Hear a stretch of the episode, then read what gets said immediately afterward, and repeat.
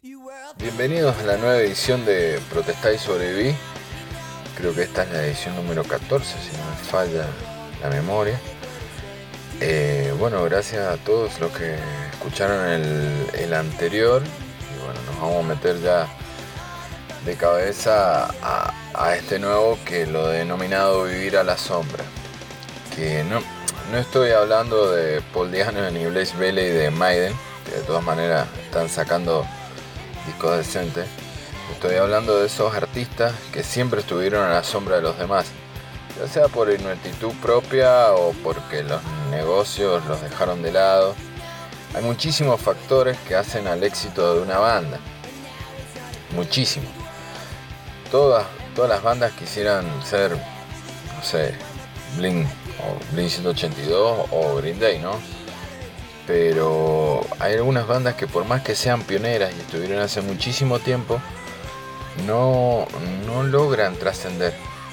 No logran trascender porque probablemente no, no en estas épocas, porque en estas épocas ya todo ha cambiado, porque hay más difusión. Si vos medianamente grabás un disco, lo podés subir a internet, a YouTube, a Spotify, lo, lo compartís 1500 veces por todos lados, lo que no asegura que tampoco te vayan a escuchar, porque la verdad es que si a mí me llega un disco de una banda que yo no conozco, por, me lo recomiendan por Spotify o lo que sea, hay muy pocas probabilidades que le dé bola a esa banda que yo no conozco. Pero bueno, por ahí en los 90 habían unos eh, habían como más canales o quizás canales más estrechos, como por ejemplo la radio incluso si tenía suerte de hacer un video más o menos decente y sumarlo en TV, ahí podías ganar un poco más de gente, pero eso no te aseguraba nada tampoco.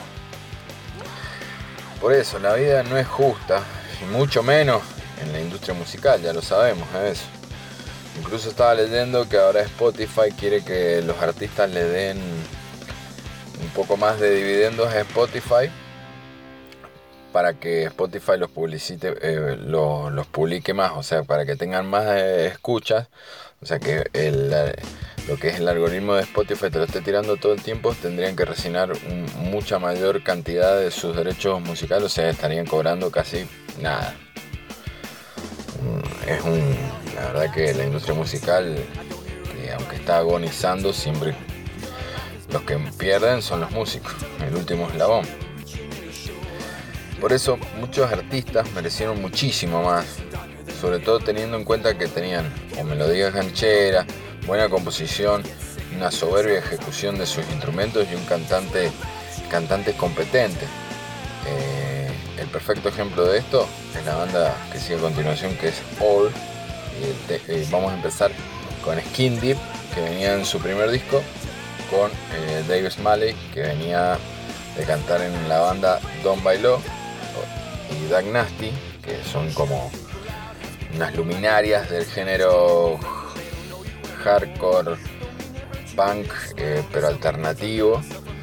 Y bueno, All, Olson había una banda en los 80 de punk que se llamaba Descendants, que el cantante se va porque a, a terminar sus estudios de biología molecular, recibiéndose, recibiendo un PhD, y entonces cuando se va Milo, que es el cantante de Descendant, los otros tres que quedaron en la banda, el baterista, el violero y el bajista, deciden seguir con otro cantante y arman All.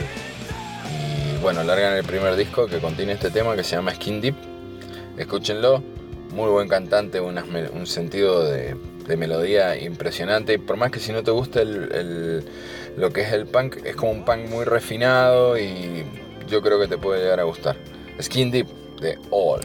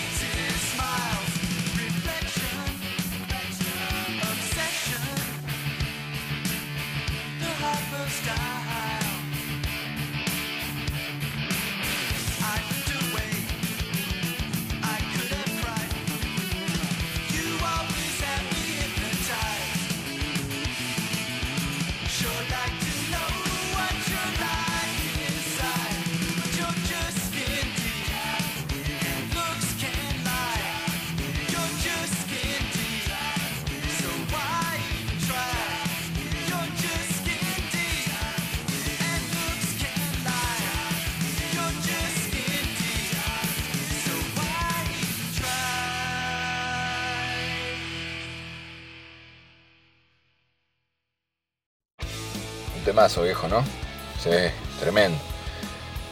Dave Smalley, eh, que cantó acá, eh, duró un disco nada más, porque bueno, convengamos que eh, se vamos a lo que es Descendants y All, tiene una película se llama Film Match, que es muy buena, que cuentan las, las trapecías de las bandas en, en los años 80 y 90 y cómo la verdad que por más que uno siempre piensa, no, las bandas, que esto, que lo otro, la verdad que tener una banda es una cosa difícil. Mucha gente se queda con el lado romántico de la gira y eso.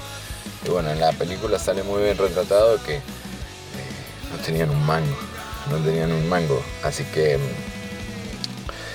por eso muestran cómo los, eh, se le van los cantantes porque bueno, debido a que tenían condiciones eh, infrahumanas para vivir, vivían en la sala de ensayo y cuando, eh, cuando iban de gira ganaban para comer un burrito a la noche y tomar café. O sea, unas condiciones bastante insalubres que bueno, en esos años, en los años 80 era subirse en la camioneta y darle viejo de un lado al otro del país y haciendo shows. Pero bueno, All eh, tenían, eh, venían de, como decía, toda la, mitad o yo diría el 75% de All venían de los Descendants, que esta banda tenía un, propio, un estilo más bien propio, mucho más melódico, con letras más inocentes o aliconas, eh, que después ellos fueron refinando su propuesta, teniendo un batero que empezaba a tocar cosas que eran más más propias del jazz, mucho más ajustadas y, teniendo un guitarrista que también eh, que sabía tocar y que un cantante que bueno tenía un gran sentido de melodía y podía cantar realmente bien a diferencia de la mayoría de los cantantes punk de esa época que generalmente era cantaba cualquiera al amigo de la banda. Pero bueno eh, All tuvo la mala leche de ser la, parte a la sombra de Descendants.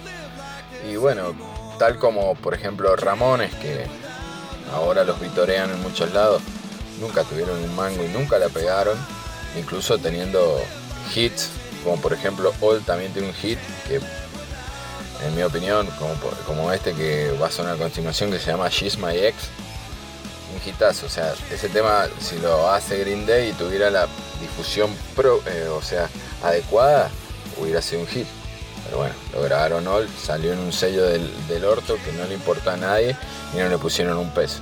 Y, giraban en una, en una van los cuatro tipos con un sonidista y vivían a, a base de pancho. Así que bueno, era obvio que no le iban a pegar. She's My Ex, de All.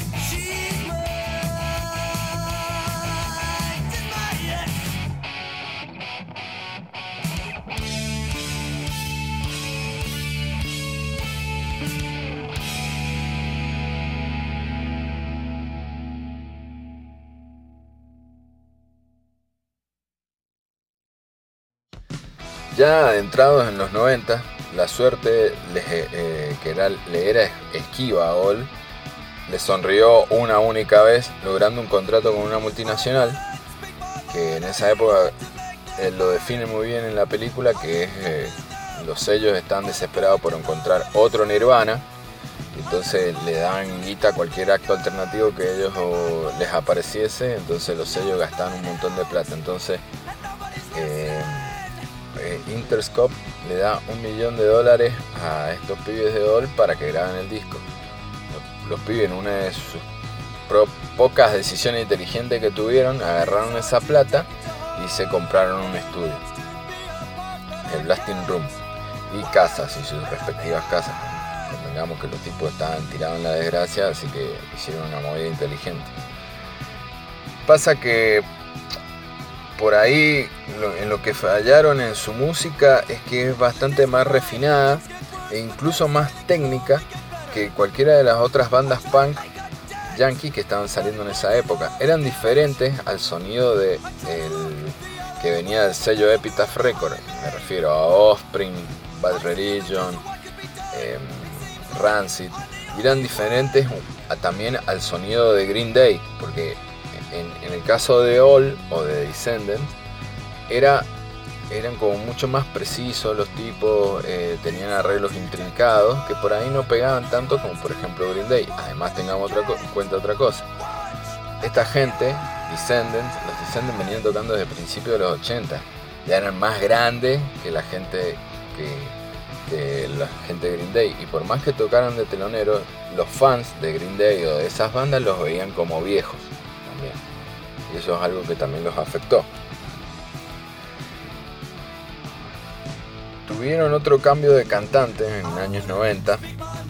Eh, eh, metieron a un fan de ellos que lo seguía a todo lado, que se llama Chad Price, con el, con el cual, a pesar de su gran caudal vocal, la banda siguió sin despegar. Tenían una multinacional atrás, grabaron el disco en su estudio con todo el tiempo y no la pegaron no la pegaron. Y a pesar de todo eso, de no pegarla, consiguieron grabar y editar temas hermosos, como el tema que va a sonar a continuación, que venía en el disco Pamel, que se llama A Million Bucks. Un estribillo monumental. Pero bueno, no, no, no consiguieron pegarla. All, A Million Bucks.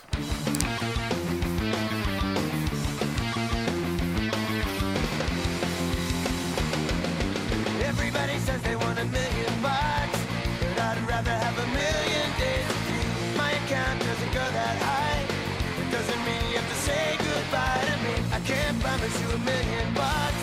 But I can promise that I'll be good to you. Everybody wants a million bucks. But I'd rather have a million days with you. Day one, we go fishing. Dollar movies on day two. Day three and four, we spend in bed. the side we used to do. A million days with you would go by much too fast. I've got a million our friendship last. I've got a million ways. Everybody says they want a million bucks, but I'd rather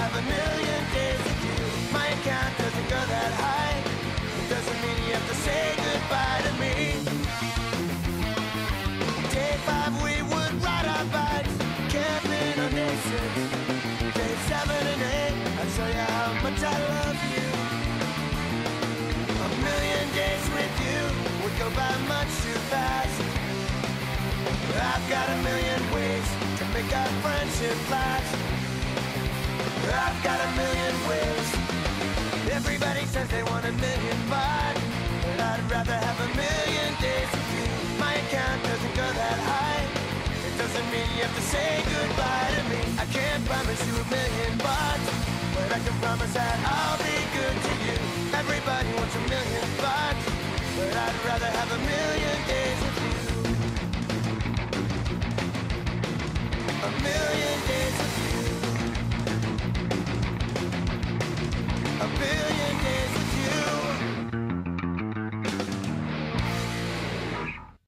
Como habrán notado, soy bastante fan de, de las bandas esta o lo Descenden, por eso hago este podcast, porque si no, no creo que la haga nadie. Y como les decía, firmaron para una multinacional que según, eh, según ellos solo sirvió para comprar el estudio. Después firmaron con Epitaph Records, el sello de Bad Religion que había editado a Offspring y a un montón de bandas más. Pero ¿qué pasa? Descendants vuelven en el 96 con un disco que se llama Everything Sucks, que explota. Y ¿cómo se llama? Eh, estuvo parado esta banda All, gracias a, de que volvieron la Descendant, que es la banda paralela. Entonces estuvieron parados muchísimo tiempo eh, y teniendo en cuenta que habían sacado el disco con la banda paralela Descendant que había explotado y le había gustado y había recibido muchísimas críticas y gracias a eso habían tocado en un montón de festivales europeos y habían logrado ganar plata. Y para colmo, al batero Bill Stevenson a esta altura ni debería aclarar quién es, pero si hay algún neófito en la materia, que seguro que tiene que haberlo, aclaro. Bill Stevenson tocó en Black Flag el supergrupo pop punk Only Crime y es un tipo muy grosso como baterista. Tan, tan grosso que tipos como Dave Grohl, el cantante de Foo Fighter y baterista Nirvana, se ha declarado como un tipo ultra fanático de Bill Stevenson, incluso admitiendo de haberle robado fills de batería eh, para poner en Foo Fighter o Nirvana o en Queen of the Stone Age. Este, a Bill le detectan un tumor en el cerebro y lo operan con, con muchas probabilidades de palmarla. Pero por suerte, por suerte el, bueno de Bill zafa, pero vieron cómo son en las cosas, los servicios médicos en Estados Unidos. Eh, tenían muchas cuentas que pagar y no tenían un mango los tipos, entonces, porque habían estado parados mucho tiempo con el estudio, entonces vuelve Milo de Descendant y arman, rearman Descendant. Entonces como que All queda relegado de vuelta. Y hasta el día de hoy no creo que volvamos a ver a, a porque la verdad que All volvió, o sea, Descendant volvió y All quedó relegado y ya, ya no creo que volvamos a tener discos de ellos, sobre todo teniendo en cuenta el éxito que está teniendo Descendant. Así que bueno, pero eh, vamos a poner otro tema de All para que para que los conozcan. Este viene en el último disco que sacaron, Problematic. No, perdón, en el disco del 1998 Más Nerder, el primer tema se llama Fairweather Friend